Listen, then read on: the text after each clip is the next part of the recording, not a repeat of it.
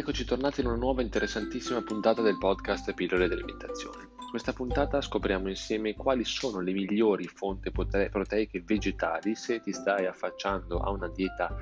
plant-based, cioè basata sugli alimenti di carattere vegetale, oppure se preferisci ogni tanto concederti una,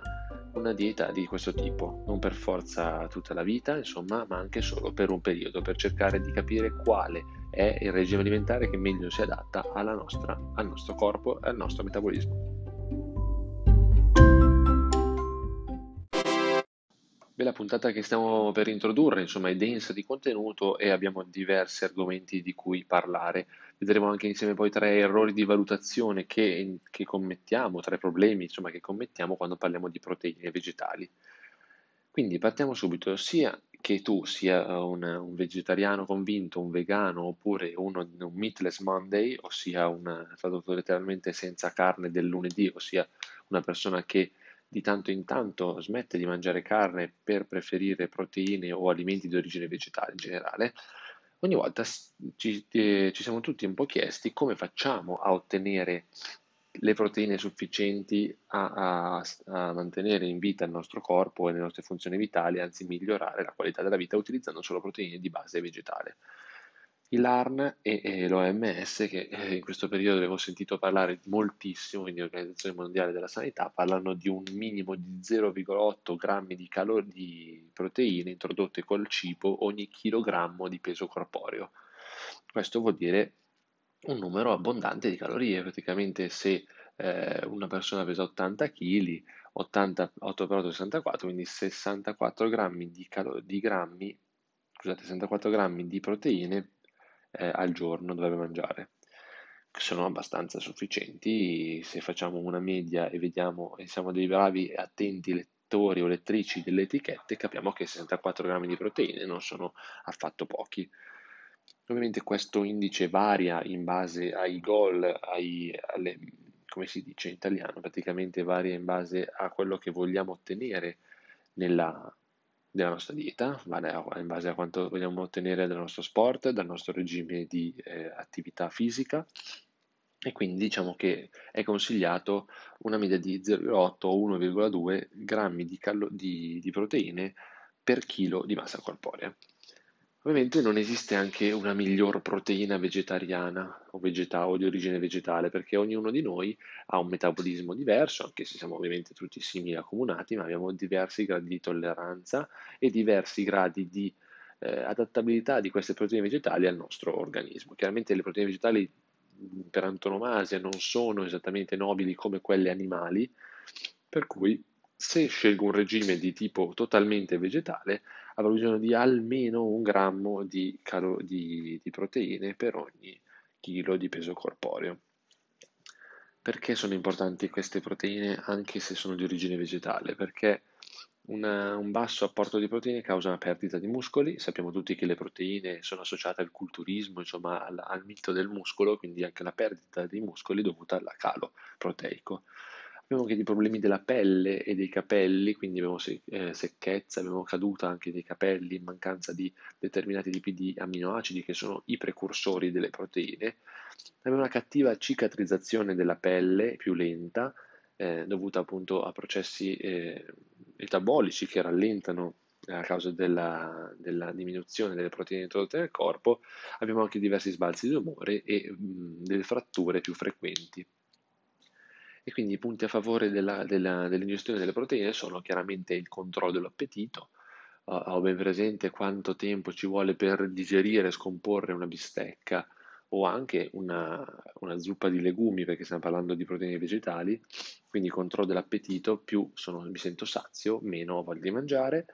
Abbiamo anche, quindi abbiamo detto, il mito del culturismo, insomma dello sport, quindi la, la crescita dei muscoli, della forza e anche un boost del sistema immunitario, quindi una spinta forte del sistema immunitario.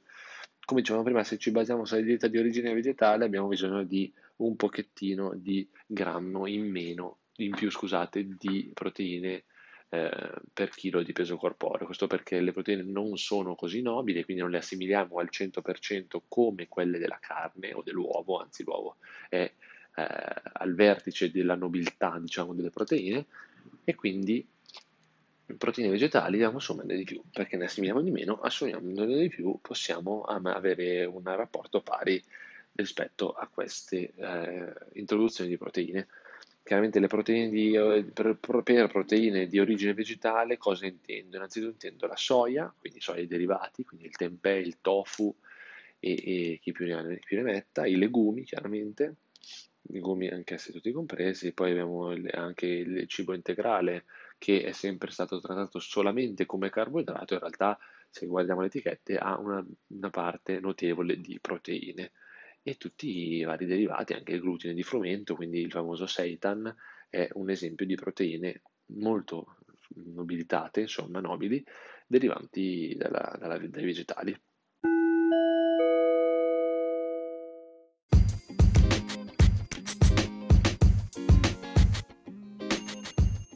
Bene amici, eccoci quindi giunti nella parte più curiosa del podcast dove vi avevo promesso che vediamo insieme i tre errori o i problemi principali che eh, ci si presentano davanti quando incominciamo a, eh, a introdurre una dieta, uno stile alimentare tipicamente a carattere vegetale. Innanzitutto passiamo da una dieta totalmente diversa a una dieta vegetale o vegana addirittura, senza aver abituato il nostro stomaco e quindi i nostri enzimi digestivi provoca danni notevoli, difficoltà digestive a, a carattere dell'apparato appunto del gastroenterico sono frequenti in chi magari passa da un'alimentazione di carattere carnivoro, quindi magari carne, pollo e quant'altro, a chi invece comincia a mangiare solo legumi. I legumi hanno bisogno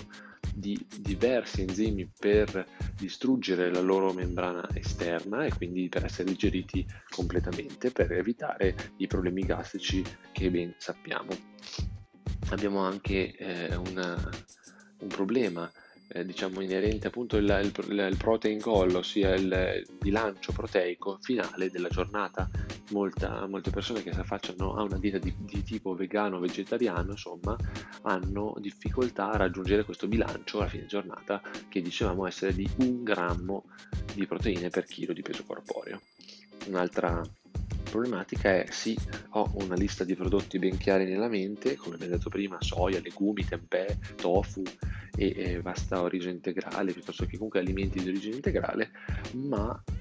non abbiamo la capacità per effettuare una ricetta che sia soddisfacente anche a carattere eh, organolettico, per cui poi dopo alla lunga questa cosa viene meno e eh, smettiamo di essere eh, diciamo vegetariani o vegani o fintamente vegetariani o vegani.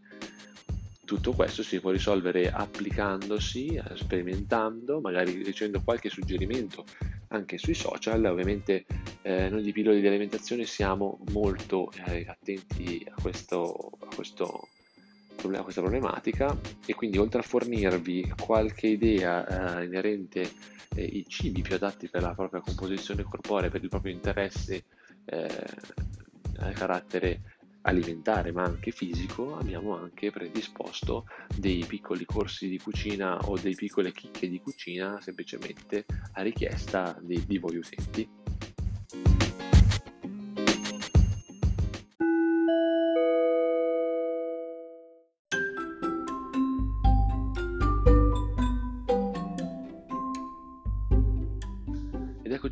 Quindi al termine di questa puntata. Mm, qualcuno di voi che è molto attento ha fatto presente che la scorsa settimana eh, non, è, uscita la puntata del podcast e quindi questa è stata una puntata un po' più corposa anche del consueto, anche delle solite domeniche e quindi ho cercato di farmi perdonare in questa maniera. Spero che vi sia piaciuta, che molti di voi eh, che mi seguono abbiano già cominciato questo percorso diciamo, di consapevolezza sulla, sull'alimentazione di carattere vegetale, quindi non eliminare totalmente le proteine animali, ma utilizzarle con parsimonia. Questo per, un, per diversi motivi che abbiamo capito e abbiamo imparato a capire durante il corso dell'anno e durante queste puntate. Voi siete sempre di più, io vi ringrazio perché siamo quasi a 10.000 ascoltatori e io vi auguro una buona settimana. Un saluto a tutti da Stefano Recrosio. Ciao!